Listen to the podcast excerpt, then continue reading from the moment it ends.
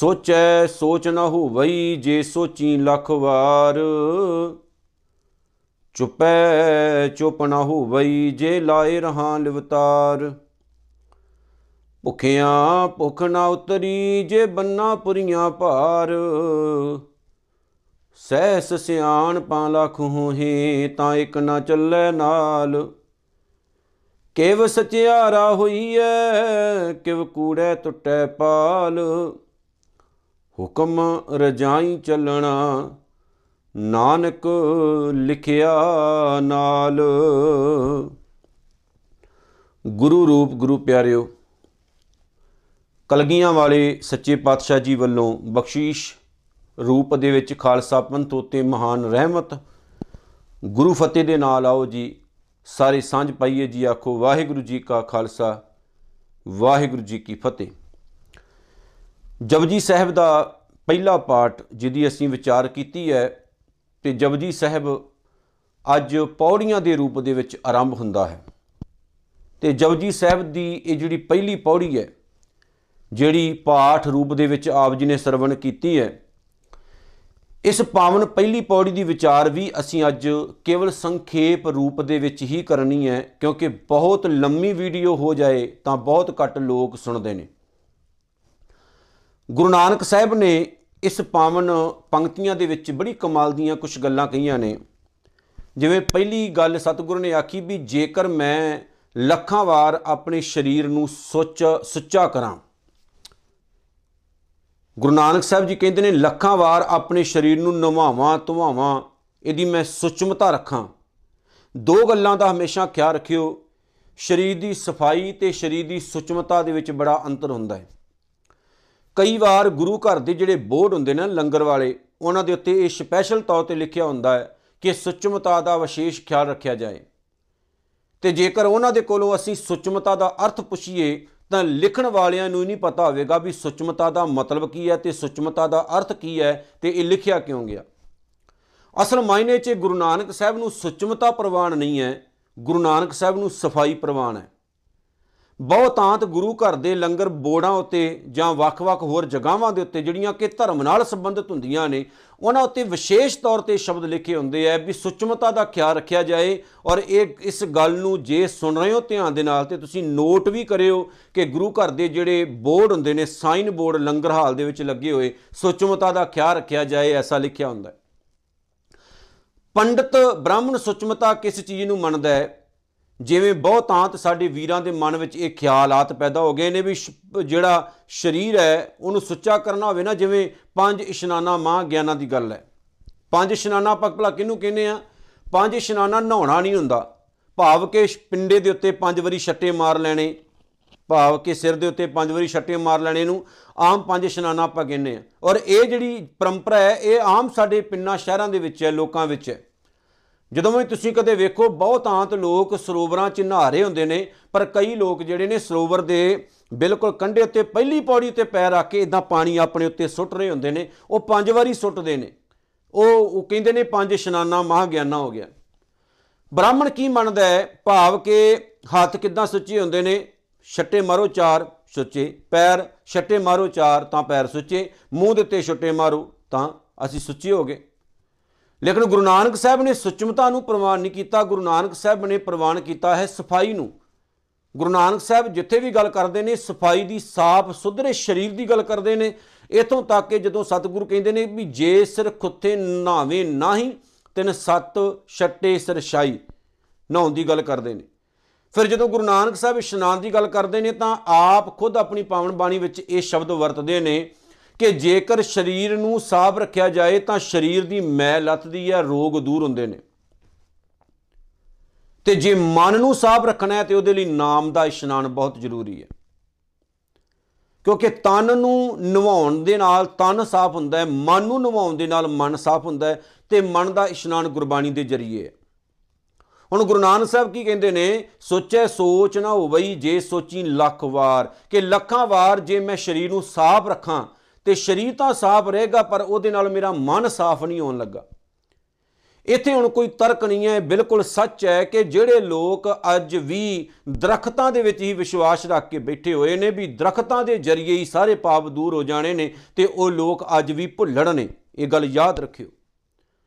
ਦਰਬਾਰ ਸਾਹਿਬ ਦੇ ਅੰਦਰ ਲੱਗੀ ਹੋਈ ਜਿਹੜੀ ਬੇੜੀ ਹੈ, ਜਿਹਨੂੰ ਦੁੱਖ ਭੰਜਨੀ ਬੇਰੀ ਆਖਿਆ ਜਾਂਦਾ ਹੈ, ਉਸ ਬੇਰੀ ਦੇ ਥੱਲੇ ਵੀ ਭਾਵੇਂ ਲੱਖ ਵਾਰੀ ਇਸ਼ਨਾਨ ਕਰ ਲਓ, ਉਹ ਭਲਿਓ ਉਹ ਗੱਲ ਨਹੀਂ ਬਣ ਲੱਗੀ। ਗੁਰੂ ਸਾਹਿਬ ਨੇ ਜਿਹੜੇ ਸਰੋਵਰ ਤਿਆਰ ਕਰਵਾਏ ਨਾ, ਉਹ ਸਰੀਰ ਦੀ ਸ- ਜਿਹੜੀ ਮੈਲ ਸੀ, ਉਹ ਲਾਉਣ ਲਈ ਸੀ ਜਾਂ ਪਾਣੀ ਦੀ ਥੁੜ ਨੂੰ ਪੂਰਾ ਕਰਨ ਦੇ ਲਈ ਸੀ। ਪਰ ਸਤਿਗੁਰੂ ਨੇ ਜਿੱਥੇ ਸਰੋਵਰ ਤਿਆਰ ਹੈ, ਉੱਥੇ ਗੁਰਦੁਆਰਾ ਵੀ ਤਿਆਰ ਕਰਵਾਇਆ ਵੀ ਉੱਥੇ ਜਾ ਕੇ ਆਪਣੇ ਮਨ ਦੀ ਵੀ ਜਿਹੜੀ ਮੈਲ ਹੈ, ਉਹ ਗੁਰਬਾਣੀ ਦੇ ਜ਼ਰੀਏ ਲਾਇਓ। ਪਰ ਸਾਡੇ ਬਹੁਤਾਂਤ ਜਿਹੜੇ ਲੋਕ ਹੈ, ਉੱਥੇ ਦੇ ਉੱਥੇ ਹੀ ਖੜੇ ਹੋ ਗਏ। ਮੈਂ ਦੁਬਾਰਾ ਫਿਰ ਰਿਪੀਟ ਕਰ ਦਵਾਂ ਕਿਉਂਕਿ ਸੰਖੇਪ ਰੂਪ ਦੇ ਵਿੱਚ ਹੀ ਵਿਚਾਰ ਕਰਨੀ ਹੈ। ਬਹੁਤੀ ਲੰਮੀ ਵੀਡੀਓ ਨਹੀਂ ਮੈਂ ਬਣਾਉਣੀ ਚਾਹੁੰਦਾ। ਸਤਿਗੁਰੂ ਨੇ ਅੱਗੇ ਗੱਲ ਕਹੀ, ਇੱਥੇ ਤਾਂ ਸਪਸ਼ਟ ਹੋ ਗਿਆ ਵੀ ਸਰੀਰ ਸੁਚਮਤਾ, ਸਰੀਰ ਸੁੱਚਾ ਹੋ ਜਾਏ, ਸਰੀਰ ਦੀ ਸੁਚਮਤਾ ਰੱਖਣ ਨਾਲ ਮਨ ਸੁੱਚਾ ਨਹੀਂ ਹੁੰਦਾ। ਮਨ ਨੂੰ ਸੁੱਚਾ ਰੱਖਣਾ ਤੇ ਗੁਰਬਾਣੀ ਪੜ੍ਹਨੀ ਪਏਗੀ, ਮਨ ਦੀ ਮੈਲ ਲਾਉਣ ਨਾਲ। ਅਗਲੀ ਗੱਲ ਸਤਿਗੁਰੂ ਕਹਿੰਦੇ ਨੇ, ਸੋਚੈ ਸੋਚ ਨਾ ਹੋਵਈ ਜੇ ਸੋਚੀ ਲਖਵਾਰ ਚੁੱਪੈ ਚੁੱਪ ਨਾ ਹੋਵਈ ਜੇ ਲਾਏ ਰਹਾ, ਲਿਵਤਾਰ। ਹੁਣ ਇੱਥੇ ਸਤਿਗੁਰੂ ਕਹਿੰਦੇ ਨੇ, ਸਰੀਰ ਨੂੰ ਜੇ ਮੈਂ ਚੁੱਪ ਰੱਖ ਲਵਾਂ, ਮੈਂ ਸਰੀਰ ਦੀ ਇੱਕ ਤਾਰ ਸਮਾਧੀ ਲਾ ਲਵਾਂ, ਮੇਰਾ ਸਰੀਰ ਸ਼ਾਂਤ ਹੋ ਜਾਏ, ਵੀ ਬਾਹਰੋਂ ਵੇਖ ਕੇ ਲੋਕ ਕਹਿਣ ਵੀ ਬੜਾ ਬੰਦਾ ਸ਼ਾਂਤ ਹੈ, ਵੀ ਇਹਦੇ ਵਿੱਚ ਬੜੀ ਸ਼ਾਂਤੀ ਹੈ, ਵੀ ਬਾਬਾ ਜੀ ਤਾਂ ਬਿਲਕੁਲ ਬੋਲਦੇ ਨਹੀਂ ਬਾਬਾ ਜੀ ਮੌਨੀ ਹੋ ਗਏ, ਪਰ ਅੰਦਰ ਮਨ 'ਚ ਸਾਡੇ ਫੁਰਨੇ ਚੱਲਦੇ ਰਹਿਣ, ਗਾਲਾਂ ਚੱਲਦੀ ਰਹਿਣ, ਵੈਰ ਵਿਰੋਧ ਚੱਲਦਾ ਰਹੇ। ਤੇ ਗੁਰੂ ਨਾਨਕ ਸਾਹਿਬ ਨੇ ਕਿੰਨੀ ਕਮਾਲ ਦੀ ਗੱਲ ਆਖੀ ਵੀ ਸਰੀਰ ਨੂੰ ਲਗਾਤਾਰ ਸਮਾਧੀ ਲਗਾ ਕੇ ਤਾਂ ਚੁੱਪ ਕਰਾਇਆ ਜਾ ਸਕਦਾ ਹੈ, ਪਰ ਚੁੱਪੈ, ਚੁੱਪ ਨਾ ਹੋਵੇ। ਸਰੀਰ ਦੇ ਚੁੱਪ ਰਹਿਣ ਨਾਲ ਅੰਦਰ ਦੀ ਚੁੱਪ ਨਹੀਂ ਵਰਤਦੀ, ਭਾਵ ਮਨ ਚੁੱਪ ਨਹੀਂ ਹੁੰਦਾ। ਜੇ ਲਾਏ ਰਹਾ ਲਿਵਤਾਰ, ਜੇ ਮੈਂ ਲਗਾਤਾਰ ਲਗਾਤਾਰ ਸਰੀਰ ਦੀ ਸਮਾਧੀ ਵੀ ਲਗਾ ਕੇ ਰੱਖਾਂ, ਤੇ ਮਨ ਜਿਹੜਾ ਉਹ ਕਦੇ ਨਹੀਂ ਟਿਕਦਾ। ਸਤਿਗੁਰੂ ਕਹਿੰਦੇ ਨੇ, ਮਨ ਪਰਦੇਸੀ ਜੇ ਥੀਐ, ਸਭ ਦੇਸ਼ ਪਰਾਇਆ। ਪ੍ਰੋਫੈਸਰ ਸਾਹਿਬ ਸਿੰਘ ਹੋਣਾ ਦੀ ਇੱਕ ਕਿਤਾਬ ਹੈ, ਬੁਰਾਈ ਦਾ ਟਕਰਾ। ਉਹਦੇ ਵਿੱਚ ਉਹਨਾਂ ਨੇ ਇੱਕ ਬੜੀ ਸੋਹਣੀ ਕਹਾਣੀ ਦਾ ਜ਼ਿਕਰ ਕੀਤਾ ਹੈ। ਉਹ ਕਹਿੰਦੇ, ਮਿਸਰ ਦਾ ਇੱਕ ਫਕੀਰ ਹੋਇਆ ਹੈ। ਉਸ ਫਕੀਰ ਦੇ ਕੋਲ ਇੱਕ ਵਾਰ ਕੋਈ ਜਗਿਆਸੂ ਆਇਆ। ਤੇ ਜਗਿਆਸੂ ਆ ਕੇ ਉਸ ਫਕੀਰ ਨੂੰ ਕਹਿੰਦਾ ਹੈ ਵੀ ਮੈਂ ਆਪਣਾ ਘਰ ਬਾਹਰ ਸਾਰਾ ਕੁਝ ਛੱਡ ਕੇ ਮੈਂ ਜੰਗਲ ਵਿੱਚ ਚਲਾ ਗਿਆ ਸੀ ਵੀ ਮਨ ਸ਼ਾਂਤ ਹੋ ਜਾਏ ਮੇਰਾ।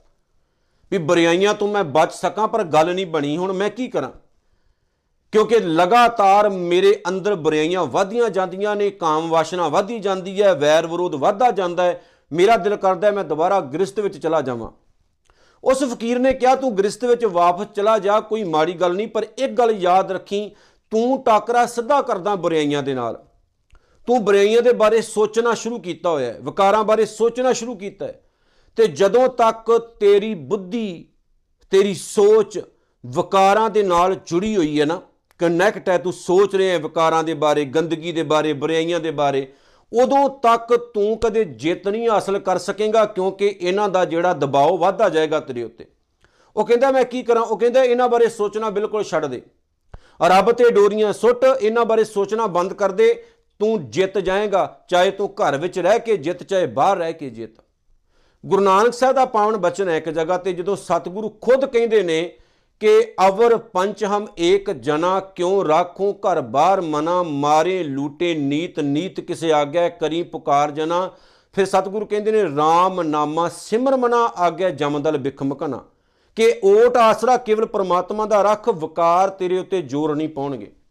ਹੁਣ ਇੱਥੇ ਇੱਕ ਬੜਾ ਵੱਡਾ ਕਟਾਕਸ਼ ਹੈ, ਉਹਨਾਂ ਲੋਕਾਂ ਦੇ ਪ੍ਰਤੀ ਜਿਹੜੇ ਕਹਿੰਦੇ ਨੇ ਕਿ ਸਰੀਰ ਨੂੰ ਚੁੱਪ ਕਰਾ ਲਓ ਜੀ, ਸਭ ਕੁਝ ਠੀਕ ਹੈ। ਉਹ ਭਲੇ, ਉਹ ਜ਼ੁਬਾਨ ਤਾਂ ਚੁੱਪ ਹੋ ਗਈ, ਲੇਕਿਨ ਮਨ ਨੇ ਚੁੱਪ ਨਹੀਂ ਨਾ ਕਰਨਾ। ਮਨ ਚੁੱਪ ਉਦੋਂ ਤੱਕ ਨਹੀਂ ਹੋਏਗਾ, ਜਦੋਂ ਤੱਕ ਮਨ ਨੂੰ ਗੁਰਬਾਣੀ ਦਾ ਅਹਿਸਾਸ ਨਹੀਂ ਹੋਏਗਾ, ਜਦੋਂ ਤੱਕ ਮਨ ਦੇ ਅੰਦਰ ਪਰਮਾਤਮਾ ਦੇ ਪ੍ਰਤੀ ਪਿਆਰ ਪੈਦਾ ਨਹੀਂ ਹੋਏਗਾ। ਹੁਣ ਅਗਲੀ ਗੱਲ ਸਤਿਗੁਰ ਕਹਿੰਦੇ, ਭੁੱਖਿਆਂ ਭੁੱਖ ਨਾ ਉਤਰੀ ਜੇ ਬੰਨਾ ਪੁਰੀਆਂ ਭਾਰ।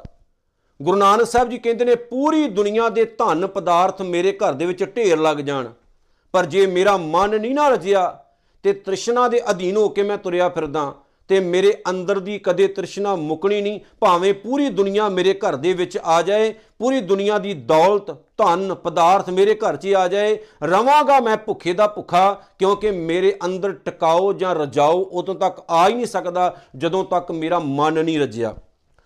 ਹੁਣ ਇਹ ਤਿੰਨ ਗੱਲਾਂ ਆਪਾਂ ਕਰ ਚੁੱਕੇ ਹਾਂ। ਸਤਿਗੁਰੂ ਨੇ ਤਿੰਨਾਂ ਗੱਲਾਂ ਦੇ ਵਿੱਚ ਇੱਕੋ ਗੱਲ ਆਖੀ ਹੈ ਵੀ ਜੇ ਮਨ ਚੁੱਪ ਨਹੀਂ, ਤੇ ਸਰੀਰ ਨੂੰ ਚੁੱਪ ਕਰਾਉਣ ਦਾ ਫਾਇਦਾ ਨਹੀਂ। ਜੇ ਮਨ ਸੁੱਚਾ ਨਹੀਂ, ਤੇ ਸਰੀਰ ਦੀ ਸੁਚਮਤਾ ਕੀ ਕਰੇਗੀ? ਤੇ ਜੇ ਮਨ ਭੁੱਖਾ ਹੈ, ਤੇ ਭਾਵੇਂ ਪੂਰੀ ਦੁਨੀਆ ਦਾ ਧਨ ਪਦਾਰਥ ਦੌਲਤ ਆਪਣੇ ਘਰ ਦੇ ਵਿੱਚ ਢੇਰ ਲਗਾ ਲਓ, ਮਨ ਨੇ ਭੁੱਖਾ ਦਾ ਭੁੱਖਾ ਹੀ ਰਹਿਣਾ ਹੈ। ਔਰ ਦੁਨੀਆ ਦੇ ਵਿੱਚ ਬਹੁਤ ਤਾਂਤ ਐਸੇ ਲੋਕ ਨੇ ਜਿਨ੍ਹਾਂ ਨੂੰ ਤੁਸੀਂ ਰਜਾ ਨਹੀਂ ਸਕਦੇ। ਜਿਨ੍ਹਾਂ ਨੂੰ ਤੁਸੀਂ ਖੁਸ਼ ਨਹੀਂ ਕਰ ਸਕਦੇ। ਉਹ ਭੁੱਖੇ ਦੇ ਭੁੱਖੇ ਹੀ ਰਹਿਣਗੇ। ਜੇ ਉਹ ਅੱਜ 1 ਲੱਖ ਡਾਲਰ ਕਮਾਉਂਦੇ ਨੇ, ਤਾਂ ਵੀ ਭੁੱਖੇ। ਜੇ 20 ਲੱਖ ਕਮਾਉਣਗੇ, ਤਾਂ ਵੀ ਭੁੱਖੇ ਦੇ ਭੁੱਖੇ ਹੀ ਰਹਿਣਗੇ। ਤੇ ਜ਼ਰੂਰੀ ਕੀ ਹੈ ਜੀ? ਆਪਾਂ ਆਪਣੇ ਮਨ ਨੂੰ ਰਜਾਈਏ, ਮਨ ਨੂੰ ਸੰਤੋਖੀ ਬਣਾਈਏ ਵੀ ਮਨ ਕਦੇ ਭੁੱਖਾ ਨਾ ਰਵੇ। ਇੱਕ ਬੜੀ ਪਿਆਰੀ ਗੱਲ ਆਖੀ ਹੈ, ਸ਼ਰਮਤ ਹੋਣਾ ਨੇ। ਸ਼ੇਖ ਸ਼ਰਮਤ ਜੀ ਸੂਫੀ ਸੰਤ ਹੋਏ ਨੇ, ਜਿਨ੍ਹਾਂ ਨੂੰ ਔਰੰਗਜ਼ੇਬ ਨੇ ਜਾਮਾ ਮਸਜਿਦ ਦੀਆਂ ਪੌੜੀਆਂ ਦੇ ਵਿੱਚ ਕਤਲ ਕਰਵਾਇਆ ਸੀ। ਉਹਨਾਂ ਨੇ ਇੱਕ ਬੜੀ ਪਿਆਰੀ ਗੱਲ ਆਖੀ ਹੈ ਆਪਣੀਆਂ ਰਚਨਾਵਾਂ ਵਿੱਚ। ਕਹਿੰਦੇ ਨੇ, ਮਨਾ ਮੇਰਿਆ ਜ਼ਾਲਮਾ ਕੀ ਹੋਇਆ? ਮਰੂ ਮਰੂ ਨਾ ਕਰੀ ਜਾ ਵਾਸਤਾਈ ਭਰਨਾ ਚਾਹੇ ਜੇ ਝੋਲੀਆਂ ਨਾਲ ਬਖਸ਼ਿਸ਼। ਸ਼ੁਕਰ ਰੱਬ ਦਾ ਕਰੀ ਜਾ ਵਾਸਤਾਈ, ਬਿਨਾ ਸਬਰ ਸੰਤੋਖ ਨਾ ਖੁਸ਼ੀ ਮਿਲਦੀ। ਸਬਰ ਕਰੀ ਜਾ ਕਰੀ ਜਾ ਵਾਸਤਾਈ, ਤੇਰੀ ਆਸ ਅਨੁਸਾਰ ਨਾ ਹੋਏ ਦੁਨੀਆ, ਬਹੁਤੀ ਆਸ ਨਾ ਕਰੀ ਜਾ ਵਾਸਤਾਈ। ਲੋਕ ਭੁੱਖੇ ਨੇ। ਤੇ ਮੈਂ ਇਦਾਂ ਦੇ ਵੀ ਬਹੁਤ ਆਂਤ ਬਾਬੇ ਦੇਖੇ ਐ, ਬਹੁਤ ਆਂਤ, ਬੜੇ ਬਾਬੇ ਐ।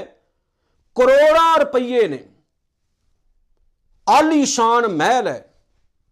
ਦੁਨੀਆ ਭਰ ਦੀਆਂ ਮਹਿੰਗੀਆਂ ਮਹਿੰਗੀਆਂ ਗੱਡੀਆਂ ਦੇ ਵਿੱਚ ਘੁੰਮਦੇ ਨੇ। ਹੁਣ ਟੱਚ ਕਰੇਗੀ, ਗੱਲ ਗੁੱਸਾ ਨਾ ਕਰਿਓ। ਕਰੋੜਾਂ ਦੇ ਮਹਿਲਾਂ 'ਚ ਵਸਣ ਵਾਲੇ ਐ ਮਹਿੰਗੀਆਂ ਮਹਿੰਗੀਆਂ ਗੱਡੀਆਂ ਕਾਰਾਂ ਵਿੱਚ ਘੁੰਮਣ ਵਾਲੇ ਐ ਤੇ ਜਦੋਂ ਉਹਨਾਂ ਦੇ ਪ੍ਰੋਗਰਾਮ ਆਉਂਦੇ ਨੇ, ਤੇ ਉਹ ਆਪਣੇ ਚੇਲਿਆਂ ਦੇ ਕੋਲੋਂ ਪੇਟੀਐਮ ਦੇ ਰਾਹੀਂ 10-10 ਰੁਪਏ ਮੰਗਦੇ ਐ 10-10 ਰੁਪਏ ਮੰਗਦੇ, ਉਹ ਵੇਖੀ ਜਾਂਦੇ ਨੇ। ਰਜ- ਰਜਾਓ ਨਹੀਂ ਨਾ ਹੋਇਆ? ਮਨ ਰੱਜਾ ਨਹੀਂ? ਤੇ ਮਨ ਰਜਣਾ ਵੀ ਨਹੀਂ ਹੈ। ਭਾਵੇਂ ਪੂਰੀ ਦੁਨੀਆ ਉਹਨਾਂ ਦੇ ਘਰ ਦੇ ਵਿੱਚ ਤੁਸੀਂ ਵਾੜ ਦਿਓ, ਸਾਰਾ ਧਨ ਪਦਾਰਥ ਉਹਨਾਂ ਦੇ ਘਰ ਦੇ ਵਿੱਚ ਵਾੜ ਦਿਓ, ਮਨ ਉਹਨਾਂ ਲੋਕਾਂ ਦਾ ਭੁੱਖੇ ਦਾ ਭੁੱਖਾ ਹੀ ਰਹਿਣਾ ਹੈ, ਉਹ ਕਦੇ ਰਜਣਗੇ ਨਹੀਂ। ਲੇਕਿਨ ਇੱਕ ਗਰੀਬ ਕਿਰਤੀ ਬੰਦਾ ਆਪਣੀ ਕਿਰਤ ਕਰਕੇ ਰੋਟੀ ਖਾ ਰਿਹਾ ਤੇ ਉਹ ਬੜਾ ਸੁਖੀ ਹੈ। ਤੇ ਉਹ ਲੋਕ ਦੁਨੀਆ ਭਰ ਦੇ ਮਹਿੰਗੇ ਮਹਿੰਗੇ ਜਿਹੜੇ ਨੇ, ਉਹ ਪਕਵਾਨ ਖਾਣ ਵਾਲੇ ਨੇ, ਫਿਰ ਵੀ ਨੰਗ ਭੁੱਖ ਹੈ। ਵਧੀਆ ਵਧੀਆ ਮਹਿਲਾਂ 'ਚ ਰਹਿਣ ਵਾਲੇ ਨੇ ਫਿਰ ਵੀ 10-10 ਰੁਪਏ ਪੇਟੀਐਮ ਦੇ ਰਾਹੀਂ ਮੰਗਦੇ ਐ ਤੇ ਦੂਜਿਆਂ ਨੂੰ ਸਿੱਖਿਆਵਾਂ ਦਿੰਦੇ ਐ, ਦੂਜਿਆਂ ਨੂੰ ਸਿੱਖਿਆਵਾਂ ਦੇਣਗੇ। ਕਿਉਂਕਿ ਮੈਂ, ਮੈਨੂੰ ਟੱਚ ਹੋਈ ਨਾ ਗੱਲ, ਇਹ ਦਿਮਾਗ 'ਚ ਆਈ, ਮੈਂ ਗੱਲ ਤੁਹਾਡੇ ਨਾਲ ਕਰ ਦਵਾਂ ਕਿ ਆਮ ਪਾਠੀਆਂ, ਗ੍ਰੰਥੀਆਂ, ਕਥਾਵਾਚਕਾਂ, ਪ੍ਰਚਾਰਕਾਂ ਨੂੰ ਤਾਂ ਉਹ ਕਹਿਣਗੇ ਜੀ, ਇਹ ਮੰਗ, ਅਹ ਜਿਹੜੇ ਇਹ ਮੰਗਤੇ ਐ ਜੀ, ਇਹ ਭਾਟੜੇ ਐ, ਇਹ ਪੁਜਾਰੀ ਐ। ਤੇ ਉਹਨਾਂ ਨੂੰ ਕੋਈ ਜਾ ਕੇ ਪੁੱਛੇ ਵੀ ਤੁਸੀਂ ਹਾਲ ਵਾਹੁੰਦੇ ਹੋ। ਤੁਸੀਂ ਵੀ ਤਾਂ ਆਵਾਜ਼ਾਂ ਵਜਾ ਵਜਾ ਕੇ ਤੇ ਸੁਰਾਂ ਦੇ ਉੱਤੇ ਹੱਥ ਧਰ ਧਰ ਕੇ ਦੁਨੀਆ ਨੂੰ ਲੁੱਟਿਆ ਹੈ ਨਾ? ਆਪਣੇ ਚੇਲਿਆਂ ਬਾਲਿਆਂ ਕੋਲੋਂ 10-10 ਰੁਪਏ ਹੁਣ ਮੰਗ ਰਹੇ ਹੋ, ਤੁਸੀਂ ਕਿਹੜੇ ਪਾਸਿਓਂ ਸ਼ਾਹ ਹੋ? ਜੇ ਗੁਰੂ ਨਾਨਕ ਸਾਹਿਬ ਨੇ ਕਿਹਾ ਨਾ, ਭੁੱਖਿਆਂ ਭੁੱਖਣਾ ਉਤਰੀ, ਜੇ ਬੰਨਾ ਪਰੀਆਂ ਭਾਰ, ਉਸ ਬੰਦੇ ਦੀ ਭੁੱਖ ਮੁੱਕ ਹੀ ਨਹੀਂ ਸਕਦੀ ਜਿਹੜੇ ਬੰਦੇ ਦਾ ਮਨ ਭੁੱਖਾ ਹੈ। ਜੇ ਤੁਹਾਡਾ ਮਨ ਮੰਗਤਾ ਹੈ ਨਾ, ਤੁਹਾਡੀ ਭੁੱਖ ਕਦੇ ਖਤਮ ਨਹੀਂ ਹੋਣੀ। ਭਾਵੇਂ ਦੁਨੀਆ ਦੇ ਵਧੀਆ ਵਧੀਆ ਪਕਵਾਨ ਤੁਹਾਡੇ ਸਾਹਮਣੇ ਰੱਖ ਦਿੱਤੇ ਜਾਣ, ਤੁਸੀਂ ਤਦ ਵੀ ਭੁੱਖੇ ਹੋ। ਦੁਨੀਆ ਤੋਂ ਵਧੀਆ ਵਧੀਆ ਤਰੀਕਾ ਜੀਉਣ ਦਾ ਤੁਹਾਡੇ ਕੋਲ ਹੈ, ਤਾਂ ਵੀ ਭੁੱਖੇ ਹੋ। ਤੇ ਇੱਕ ਵਿਚਾਰੇ, ਉਹ ਉਹ ਲੋਕ ਨੇ ਜਿਹੜੇ ਮਸਾ ਆਪਣੇ ਪਰਿਵਾਰਾਂ ਦਾ ਗੁਜ਼ਾਰਾ ਕਰਦੇ ਨੇ, ਉਹਨਾਂ ਨੂੰ ਤਾਂ ਮਾੜਾ ਕਿਹਾ ਜਾ ਸਕਦਾ ਹੈ। ਪਰ ਜੀ, ਸਾਡੇ ਬਾਬੇ ਨੂੰ ਮਾੜਾ ਨਾ ਕਹੋ, ਕਿਉਂਕਿ ਸਾਡਾ ਬਾਬਾ ਜਿਹੜਾ ਬੜਾ ਵੱਡਾ ਅਪਗ੍ਰੇਡ ਹੈ, ਭਾਵੇਂ 10-10 ਰੁਪਏ ਮੰਗ ਕੇ ਲੋਕਾਂ ਤੋਂ ਗੁ- ਗੁਜ਼ਾਰਾ ਕਰਦਾ ਹੈ। ਮਾਫ ਕਰਿਓ, ਗੁਰੂ ਨਾਨਕ ਸਾਹਿਬ ਦਾ ਬੋਲ ਹਰ ਇੱਕ ਬੰਦੇ ਉੱਤੇ ਹੈ ਕਿ ਜੇ ਸਾਡੀ ਨੀਅਤ ਦੇ ਵਿੱਚ ਭੁੱਖ ਹੈ ਨਾ, ਤੇ ਅਸੀਂ ਕਦੇ ਰੱਜ ਨਹੀਂ ਸਕਾਂਗੇ। ਤੇ ਜੇ ਸਾਡੀ ਨੀਅਤ ਰੱਜੀ ਹੋਈ ਹੈ, ਤੇ ਦੁਨੀਆ ਦਾ ਕੋਈ ਵੀ ਬੰਦਾ ਜਿਹੜਾ ਨਾ, ਉਹ ਸਾਨੂੰ ਡੁਲਾ ਨਹੀਂ ਸਕਦਾ। ਹੁਣ ਗੁਰੂ ਨਾਨਕ ਸਾਹਿਬ ਅੱਗੇ ਕੀ ਕਹਿੰਦੇ ਨੇ? ਸੈਸ ਸਿਆਣਪਾਂ ਲੱਖ ਹੋਏ ਤਾਂ ਇੱਕ ਨਾ ਚੱਲੇ ਨਾਲ। ਜੇ ਬੰਦਿਆ ਤੇਰੇ ਵਿੱਚ ਲੱਖਾਂ, ਹਜ਼ਾਰਾਂ ਦੁਨੀਆ ਭਰ ਦੀਆਂ ਚਤੁਰਾਈਆਂ ਹੋਣ, ਸਿਆਣਪਾਂ ਹੋਣ ਪਰ ਯਾਦ ਰੱਖੀ, ਰੱਬੀ ਰਸਤੇ ਦੇ ਵਿੱਚ ਇਹ ਕੰਮ ਨਹੀਂ ਆਉਂਦੀਆਂ। ਦੁਨੀਆ ਭਰ ਦੀਆਂ ਚਤੁਰਾਈਆਂ ਤੇਰੇ ਕੋਲ ਹੋਣ, ਪਰ ਰੱਬੀ ਰਸਤੇ ਦੇ ਵਿੱਚ ਇਹ ਕੰਮ ਨਹੀਂ ਹੁੰਦੀਆਂ ਬੜੀਆਂ ਬੜੀਆਂ ਸਿਆਣਪਾਂ ਇਨਸਾਨ ਨੂੰ ਖਤਮ ਕਰ ਜਾਂਦੀਆਂ ਨੇ। ਬੜੇ ਵੱਡੇ ਸਿਆਣੇ ਸਿਆਣੇ ਬੰਦੇ ਜਿਹੜੇ ਨੇ, ਰੱਬ ਦੇ ਘਰ ਦੇ ਮੂਹਰੇ ਜਾ ਕੇ ਲੇਟ ਜਾਂਦੇ ਨੇ, ਉਹ ਕਾਮਯਾਬ ਨਹੀਂ ਹੁੰਦੇ। ਇੱਥੇ ਤਾਂ ਉਹੀ ਕਾਮਯਾਬ ਹੈ ਜਿਹੜਾ ਸਿਆਣਾ ਹੈ, ਪਰ ਜੇ ਉਹਦੇ ਕੋਲ ਨਿਮਰਤਾ ਹੈ, ਤਾਂ ਉਹ ਕਾਮਯਾਬ ਹੈ। ਗੁਰੂ ਨਾਨਕ ਸਾਹਿਬ ਅਖੀਰ 'ਚ ਕਹਿੰਦੇ ਨੇ ਕਿਵ ਸਚਿਆਰਾ ਹੋਈ ਹੈ ਕਿਵ ਕੂੜੈ ਟੁੱਟੇ ਪਾਲ। ਹੇ ਭਾਈ, ਅਸੀਂ ਕਿਵੇਂ ਇਸ ਯੋਗ ਹੋਈਏ ਕਿ ਸਾਡੇ ਮਨ ਦੇ ਵਿੱਚ ਪ੍ਰਮਾਤਮਾ ਦੀ ਜੋਤ ਦਾ ਪ੍ਰਕਾਸ਼ ਹੋ ਜਾਏ ਤੇ ਸਾਡੇ ਵਿੱਚ ਤੇ ਰੱਬ ਦੇ ਵਿਚਕਾਰ ਜਿਹੜੀ ਝੂਠ ਦੀ ਦੀਵਾਰ ਪੈਦਾ ਹੋਈ ਹੈ ਨਾ, ਉਹ ਟੁੱਟ ਜਾਏ। ਤੇ ਆਪ ਹੀ ਅਖੀਰ ਚ ਕਹਿੰਦੇ ਨੇ, ਹੁਕਮ ਰਜਾਈ ਚੱਲਣਾ ਨਾਨਕ ਲਿਖਿਆ ਨਾਲ, ਕਿ ਭਾਈ ਪਰਮਾਤਮਾ ਦੀ ਰਜ਼ਾ 'ਚ ਤੁਰੋ, ਰੱਬ ਦੇ ਹੁਕਮ ਦੇ ਵਿੱਚ ਤੁਰੋ, ਉਹਦੇ ਬਣਾਏ ਨਿਯਮ ਨੂੰ ਸਮਝ ਲਓ ਰੱਬ ਦੀ ਬਣਾਈ ਹੋਈ ਕੁਦਰਤ ਦੇ ਨਿਯਮ ਨੂੰ ਸਮਝ ਲਓ। ਪਰਮਾਤਮਾ ਨੇ ਕਿਵੇਂ ਕਿਵੇਂ ਸੰਸਾਰ ਪੈਦਾ ਕੀਤਾ ਹੈ, ਵਾਹਿਗੁਰੂ ਨੂੰ ਕਿਹਦੇ ਵਿੱਚ ਖੁਸ਼ੀ ਜ਼ਿਆਦਾ ਮਿਲਦੀ ਹੈ? ਮਲ ਕਹਿੰਦੇ ਇਸ ਚੀਜ਼ ਨੂੰ ਸਮਝ ਲਓ। ਰੱਬੀ ਹੁਕਮ ਦੇ ਵਿੱਚ ਤੁਰਨ ਵਾਲਾ ਬੰਦਾ ਆਪਣੇ ਹਿਰਦੇ ਵਿੱਚ ਪਰਮਾਤਮਾ ਦਾ ਪ੍ਰਕਾਸ਼ ਕਰਨ ਯੋਗ ਹੋ ਜਾਂਦਾ ਹੈ। ਨਾਨਕ ਲਿਖਿਆ, ਨਾਲ ਤੇ ਇਹ ਹੁਕਮ, ਇਹ ਰਜ਼ਾ, ਇਹ ਨਿਯਮ ਧੁਰ ਤੋਂ ਹੀ ਜਦੋਂ ਤੋਂ ਸੰਸਾਰ ਪੈਦਾ ਹੋਇਆ, ਉਦੋਂ ਤੋਂ ਹੀ ਚੱਲਿਆ ਆ ਰਿਹਾ ਹੈ। ਯਾਦ ਰੱਖਿਓ ਅਸੀਂ ਪਰਮਾਤਮਾ ਤੋਂ ਬਗੈਰ ਜਿਉਂਦੇ ਨਹੀਂ ਰਹਿ ਸਕਦੇ। ਇਹ ਧੜਕਣ ਰੱਬ ਦੇ ਕਰਕੇ ਚੱਲ ਰਹੀ ਹੈ। ਇਹ ਸਵਾਸ ਰੱਬ ਕਰਕੇ ਚੱਲ ਰਹੇ ਨੇ। ਇਹ ਬੋਲਿਆ ਰੱਬ ਕਰਕੇ ਜਾ ਰਿਹਾ ਹੈ। ਇਹ ਉੱਠਿਆ, ਬੈਠਿਆ, ਸੋਇਆ, ਖਾਣਾ, ਪੀਣਾ ਸਭ ਪਰਮਾਤਮਾ ਦੇ ਨਿਯਮ ਦੇ ਵਿੱਚ ਹੈ। ਆਓ ਉਸ ਪਰਮਾਤਮਾ ਨੂੰ ਧੰਨਵਾਦ ਨਾਲ ਹੱਥ ਜੋੜ ਕੇ ਉਹਦਾ ਸ਼ੁਕਰਾਨਾ ਕਰੀਏ। ਜਿਸ ਪਰਮਾਤਮਾ ਨੇ ਸਾਨੂੰ ਇੰਨੀ ਸੋਹਣੀ ਦੇਹ ਦਿੱਤੀ, ਜਿਸ ਪਰਮਾਤਮਾ ਨੇ ਇੰਨਾ ਸੋਹਣਾ ਸਾਨੂੰ ਸਰੀਰ ਦਿੱਤਾ।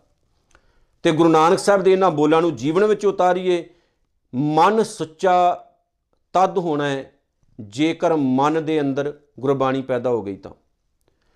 ਮਨ ਭੁੱਖਾ ਨਹੀਂ ਰਹੇਗਾ ਜੇ ਸਬਰ ਸੰਤੋਖੀ ਜੀਵਨ ਬਣ ਗਿਆ ਤਾਂ। ਸਹਿਸ ਸਿਆਣਪਾਂ ਕਿਸੇ ਵੀ ਕੰਮ ਨਹੀਂ ਆਉਣੀਆਂ ਜੇ ਅਸੀਂ ਆਪਣੇ ਗੁਰੂ ਨਾਨਕ ਤੋਂ ਦੂਰ ਹੋ ਗਏ ਤਾਂ। ਆਓ ਰੱਬੀ ਹੁਕਮ ਦੇ ਵਿੱਚ ਜੀਏ ਜੀ ਤੇ ਗੁਰੂ ਨਾਨਕ ਸਾਹਿਬ ਦੇ ਇਹਨਾਂ ਬੋਲਾਂ ਨੂੰ ਆਪਣੇ ਜੀਵਨ ਦੇ ਵਿੱਚ ਵਸਾਈਏ। ਸਾਰੇ ਪਿਆਰਾਂ ਨਾਲ ਆਖੋ ਜੀ, ਨਾਨਕ ਨਾਮ ਚੜ੍ਹਦੀ ਕਲਾ, ਤੇਰੇ ਭਾਣੇ ਸਰਬੱਤ ਦਾ ਭਲਾ। ਵਾਹਿਗੁਰੂ ਜੀ ਕਾ ਖਾਲਸਾ ਵਾਹਿਗੁਰੂ ਜੀ ਕੀ ਫਤਿਹ।